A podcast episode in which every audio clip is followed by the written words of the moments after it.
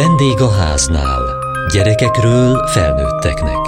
A Kossuth Rádió családi magazinja.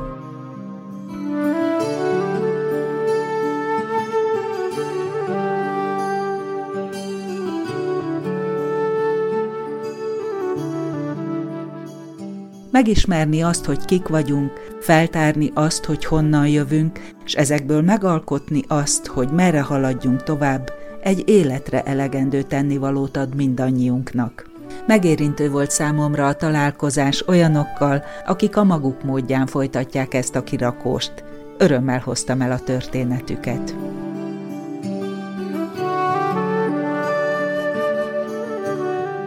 ha nem is élőben, de egy telefonról egy tulipános láda fotóit nézegetjük, milyen színvilágot választottak. Igen, ezeket mi választjuk ki, ugye a láda méretét is ki tudjuk választani, meg hogy mit szeretnénk, milyen motivumokat rá, és hát minden lányomnak van, az övé az egy ilyen kékes, fehéres motivumokkal van tele, búzavirág és tulipán, és belőle pedig megkértem, hogy egy idézetet írjanak rá, amit most megpróbálok felolvasni. Homlokodon ragyogjon a nap, két mellett között világítson a hold. Arcodon tündököljenek a csillagok. Ha nevetsz, rózsát neves, ha sírsz, igaz gyöngyöt sírj. Aranyhajad a sarkadig érjen, s amerre jársz, aranyfolyó fakadjon lépted nyomán. Soha ne felejtsd el, hogy királylánynak születtél. És nekünk ez nagyon fontos, hogy királylánynak született minden lánygyermekünk, és királyfinak minden fiúgyermekünk. Ezt mi visszük így a mindennapjainkba, hogy, hogy így éljék meg a, az életüket, és így is viselkedjenek, és hogy velük is így viselkedjenek. Ezt hívjuk be.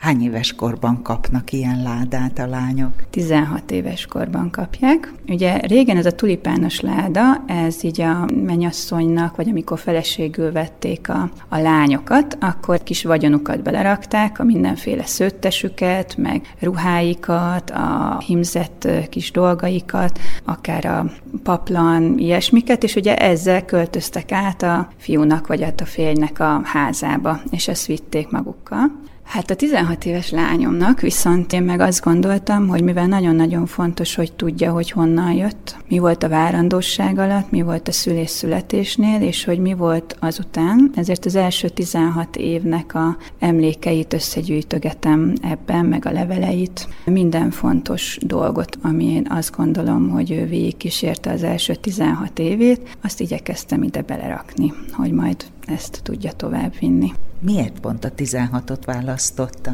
Azt éreztem, hogy ekkor van egy olyan átlépés a kislányból a nagylányba, egy ilyen kapu, már a 15 is ilyen, tehát hogy ugye folyamatosan itt már, már átlépések vannak, de valahogy a 16 az egy kiemelkedő, és nyilván a 18 is az, de a 18 az maradjon meg az érettségnek, meg a mindenféle feladatnak, és azt gondoltam, hogy 16 év, amikor így búcsúzni kell egy kicsit a kislánytól, de ő már nagyon nagy szeretne lenni, és meg kell ebbe találni a helyét, és ezt kell tudni, hogy honnan jött meg a gyökereket. És nyilván ez így benne van, de jó, hogy ezt már ő birtokolja, és bármikor használhatja, előveheti, és és viheti magával. Panka, akkor te már elmúltál 16 éves, és nem régiben kaptad ezt a ládát. Tudtad, hogy fogod kapni, vagy meglepetés volt? Tudtam, hogy fogom kapni, és nagyon vártam, hogy mi lesz benne, vagy hogy lesz benne.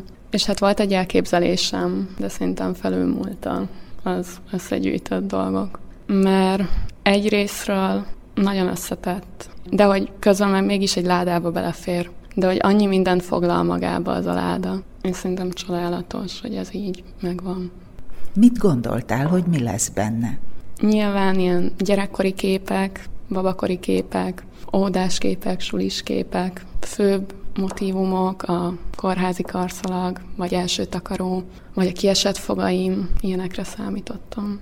És ezt találtad a láda mélyén?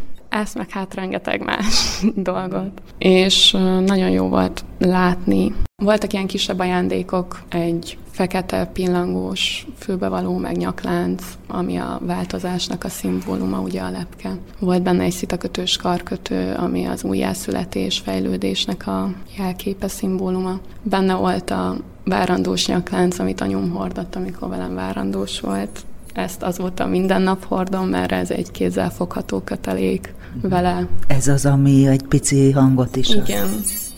Uh-huh. És ez még egy kézzelfogható kötelék, ha nincs is ott személyesen, akkor ezt megfogom is. Ott van. Volt, amin elsírtam magam, de az is egy ilyen nem negatív sírás, hanem egy megtisztulás, egy felszabadulás, egy valaminek a helyre rakása történt bennem, úgyhogy nekem nagyon jó érzés volt. Volt, amit nehéz is volt. Ilyenek például a kisbabakori képek, mert édesapámmal nincs túl jó kapcsolatom mostanság, de egyrésztről szívmelengető volt látni, hogy szeretetteljesen tart fél évesen, egy évesen a karjába. Másrésztről meg kicsit elkeserítő, hogy hogy jutottunk oda, ahol most vagyunk, és hogy mi vezetett ide, vagy hogy innen hogy van vissza, vagy hogy van-e vissza. De közben meg nagyon jó volt látni, mert hogy ő is szeret, és szeretett, és ott van, még ha néha nem is azt érzem, hogy mellettem áll. Közösen állították össze ezt a ládát?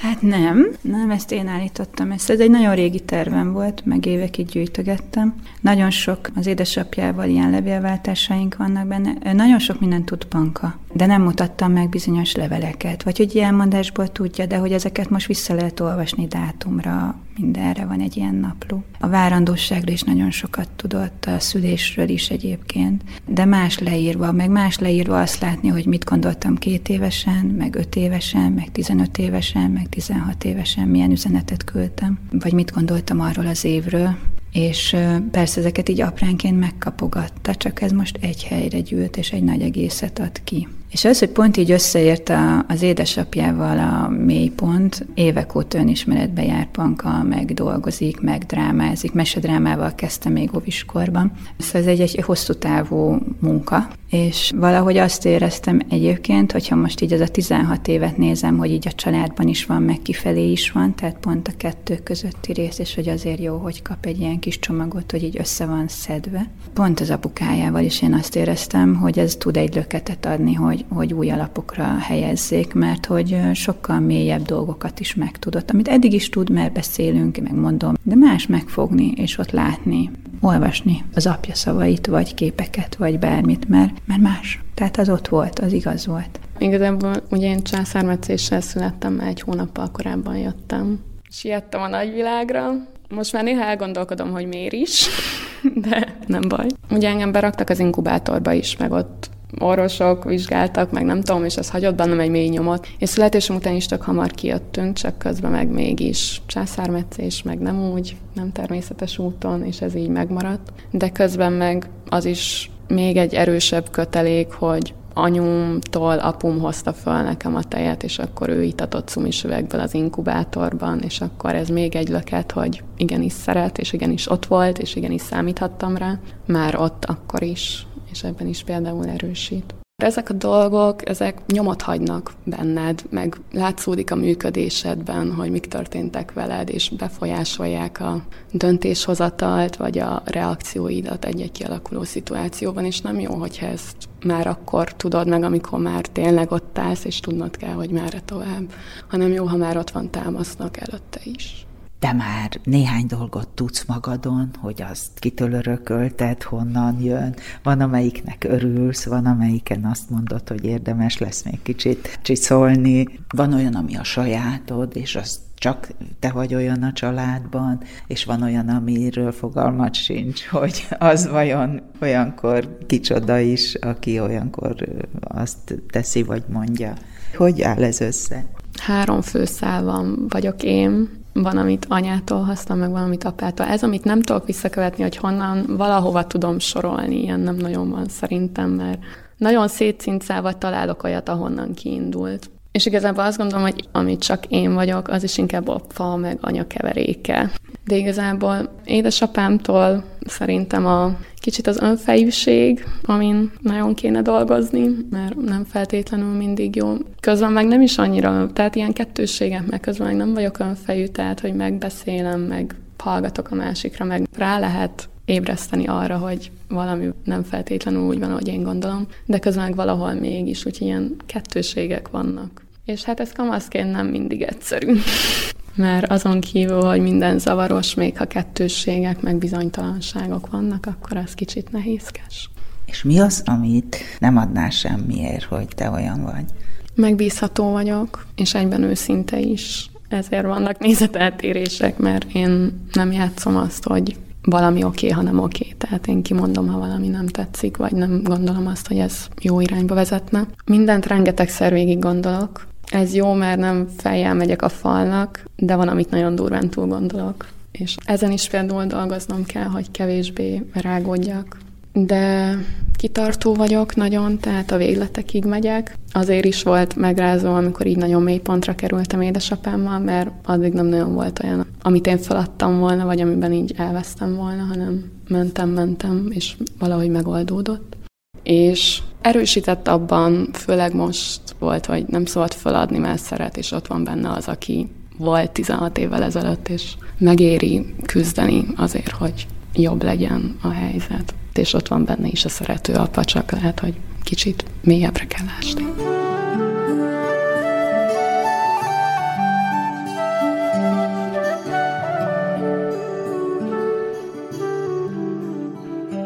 Egyszer csak az utadon úgy találtad, hogy neked szükséged lenne, hogy jobban megismerd a családod történetét, a felmenőit, sorsát. Miért kezdted el? Elég sok mindennek az összeadódásaképpen történt ez. Egyrészt nagyszüleimnek a történeteit nagyon szívesen hallgattam kiskoromban. Másrészt gyakran jártunk el amellett a település mellett, ahonnan származik a családom. Harmadrészt nekem az anyai ági családom fel van térképezve, és a szüleim szobájában ott van a részletes családfa. Nagyapám mostanában írja a visszaemlékezését, és ez gyakran megosztotta velem, hogy éppen meddig jutott el benne. Ez is felkeltette az érdeklődésemet, és így aztán én is arra a döntésre jutottam, hogy elkezdek én is kutakodni kicsit részletesebben. Ha jól értem, akkor rád most az apai ág vár annak a felkutatása? Vagy az anyai is ott lóg a falon, de számodra az nem teljesen ismert? Én az apai ágat kutattam most az utóbbi időben. Mire vagy kíváncsi? Alapvetően arra, hogy honnan jöttem. Valahol mindenkinek van egy története, egy útja, és mindenki szeretne valahova tartozni, és talán ez a valahova tartozás, hogy én ki is vagyok, én hova tartozok, ez az, ami nagyon erős az emberekben. Én most egy olyan életszakaszban vagyok, ahol erőteljesen keresem saját magamat is, az én saját utamat, és hogy én ki vagyok, honnan jöttem, és merre tartok. És valahol ez is ennek a része. Mikor kezdted? idővel jött, de az egészen konkrétumok feltárását talán egy másfél évvel ezelőtt. Tudtam, hogy a családunk evangélikus volt, ezért sokat segített, hogy fel tudtam keresni a településen levő lelkészt, akinél megvoltak még az anyakönyvek. Miket tudsz meg? Rengeteg minden kiderül egy ilyen anyakönyvből, főleg, hogy ez egy kisebb település, és saját igazgatása volt. Tehát ez nem földesúri település volt, mai szóval élve önkormányzati rendszerben működött, és szerencsére nagyon pontosan vezették az anyakönyveket. Ezekből nagyon sok minden kiderül, kiderül a halálozásoka, kiderül, hogy valakit hogyan kereszteltek. Egy egész életút ki tud derülni. Szerencsém volt, mert tudtam, hogy él még ilyen nevű ember a faluban, akit én meg is találtam, és ő is segített, tovább küldött egy olyanhoz, aki szintén családtag, és ő már korábban elkezdte feltérképezni, csak a mi águnk hiányzott még belőle, ezért a mi águnkat én hozzá tudtam csatolni ehhez a már meglévő nagy családfához, és így 1666-ig van most egész pontosan visszakutatva az egész család története. Korábbra is visszanyúlik, csak avval még van munka. Az ország melyik táján járunk? Balaton felvidéken. A mi családunk nemesi család volt, néhány család birtokolta ott a környező földeket, és a mi családunk volt az egyik. És akkor átélték azt is, hogy aztán ezeket a birtokokat elvették a családtól? Igen. Egyrészt ugye a kiegyezés után a címet nem lehetett használni. Érdekesség, hogy az anyakönyvekben ezt később mégis megjelenítették. Nem azt írták oda, hogy nemes, hanem azt, hogy földmíves. Ki az, aki tetszik neked a családodban, akire azt mondod, hogy hú, hát ő azért elég, nem tudom, milyen volt? Én alapvetően nagyon felnézek a nagyapámra. Rengeteg mindent tett, és egy nagyon erős ember. És őt mindenképpen nagy tisztelettel csodálom. A nagyapám állami díjas gépészmérnök, úgy kapott állami díjat, hogy soha nem volt pártag. Ő a kettes metró fúrópajzsának volt a főgépészmérnöke, és ott talált ki olyat, amire addig nem gondoltak még. Azt mondtad az előbb, hogy az anyai ágon is megjelenik a tartás. Mit jelent neked ez, hogy tartás? Anyai ágon egyrészt megvan a családfa a nagyapám oldaláról, a nagyanyám oldaláról pedig Erdélyből származom. És ez nagyon erősen jelen volt a mi életmódunkban, neveltetésünkben, és az egész életünkre egy nagyon nagy befolyása volt ennek. Hogyan érezted ezt a befolyást? Az összes használati tárgy, ami körbevesz minket, mind valamit jelent. A dédanyámnak a tálasa, a tányérkendők, az összes tányér a falon, akár az ünnepi szőttes asztalterítő, ami ott van, vagy a hagyományok, amiket mi élő módon csinálunk. Mi ez, ami éppen onnan jön hagyomány? Például az, hogy én viseletben konfirmáltam. Már nem ott születtem, és nem ott élem az életemet, de nekem ez egy nagyon fontos részlet volt. Illetve a testvéreim is így csinálták. Mit ad ez neked? Erőt mindenképpen erőt, és egy olyan érzést, hogy ha nekem nehézségem is van, akkor is egy olyan családból jövök, ahol rengeteg nehézségen keresztül mentek már az emberek, és mégis olyanokká váltak, akiket én csodálni tudok. És én is ennek a családnak a tagja vagyok. Mihez kell neked ennyi erő? Én keresem a saját utamat, hogy mi is lesz pontosan az én hivatásom, hogy hogyan szeretném én leélni a saját életemet. Fiatal felnőttként már nem vagyok gyermek, de még nem vagyok önálló családanya. És valahol így a kettő között próbálja az ember saját magát megtalálni, hogy mi is lesz az, amerre én nekem mennem kell. Korábban én nekem egészen konkrét irány volt, hogy merre megyek. Ezt egészen pici korom óta csináltam, és egy sajnálatos fordulat során én nekem ezt abba kellett hagynom. Így aztán most egy erőteljesebb útkeresésben vagyok. Ha az ember már megtalálta, akkor utána másodjára megtalálni talán még nehezebb, mint elsőre. És ebből a hivatásból már érzel-e valamit, ami megbizserget egy kicsit, vagy próbálgatod, hogy talán ez, talán az? Nálunk a családban erős a művész és a pedagógus vonal. Egyelőre én is ebbe az irányba indultam el, és majd elválik, hogy mi lesz belőlem. Miféle művészek? Zenészek, illetve táncos vonal is van. Az édesapám Drácsa művész tanár, az édesanyám ő néptáncot tanít, illetve gyógypedagógus korai fejlesztő is, uh-huh. és zenei munkaképesség gondozásból is most szerzett diplomát, úgyhogy azzal is foglalkozik, illetve a nagymamám énekesnő volt. Anyai? Az apai ág. Hol vagy te itt? Itt én legalul vagyok, a testvéreimmel együtt, illetve az testvéreimmel. Fölöttünk a szüleink vannak, és a fölött a nagyszüleink, illetve hát így megy tovább. Szerencsére egészen sokáig vissza tudtam kutatni. Csak a mi águnkról lehet tudni, hogy Amerikába is kerültek ki. Őróluk is kell még pontos adatot szerezzek, úgyhogy az én saját egyenes ágamat már tudom, de szeretném minél szerte ágazóban ismerni. Milyen neveket találtál? Nálunk a családban generációk óta megy az Imre név. A nagyapám nagyapja is Imre volt már. Ez néha meg is nehezíti a dolgokat, hiszen nem tudom, hogy éppen hányadik generációnál tartok. Nálunk az egyik testvérem örökölte, mint második név. Remélem, hogy tovább megy. És női nevek is vannak? Női nevek is vannak. Mária, Erzsébet, Eszter, Katalin, általában ezek. Volt egy olyan generáció is, ahol egészen sok gyermekhalálozás történt, sajnos. Itt látszik is, hogy nagyon sokan vannak felírva, de sajnos nagyon kevesen maradtak életben. Ebben a generációban egyetlen fiú gyermek született, Sámuel, és mi végül is az ő leszármazottai vagyunk.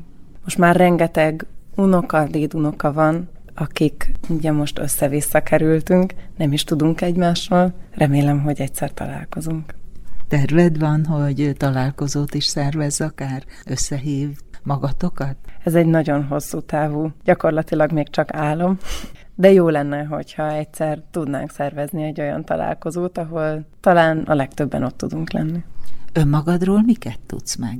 Azt, hogy honnan jöttem, hogy miért úgy neveltek, miért úgy vezettek engem. Akár a szüleim, akár a nagyszüleim, mert ő nekik is van egy még korábbra visszanyúló történetük, és mindenre van valami magyarázat. És ha az ember nem is tudja, hogy gyermekkorában miért így, vagy miért úgy szólították őt meg, vagy miért erre vagy arra sarkalták, hogy menjen, csinálja, sok választ lehet kapni. És jó érzés. Jó érzés az, hogy végül is én is ebbe lettem belenevelve, és én is ide tartozok.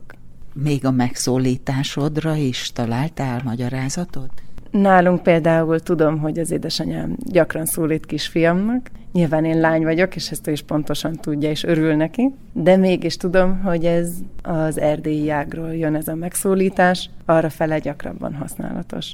Hogy e fajta megszólítással illetik a lányokat is. Talán a nevem is ilyen, az Ágota név Erdélyben sokkal gyakrabban használatos, mint Magyarországon. És mi a jelentése? Az, hogy jó.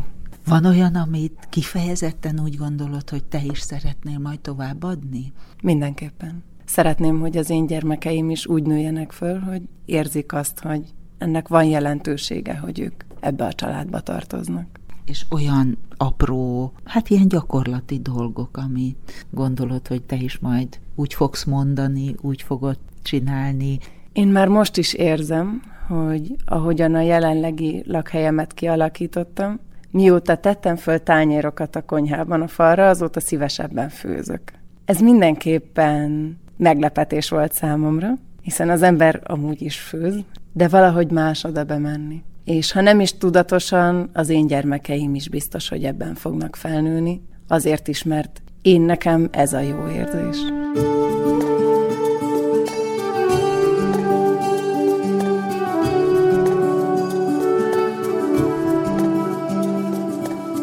Gyökereket és szárnyakat.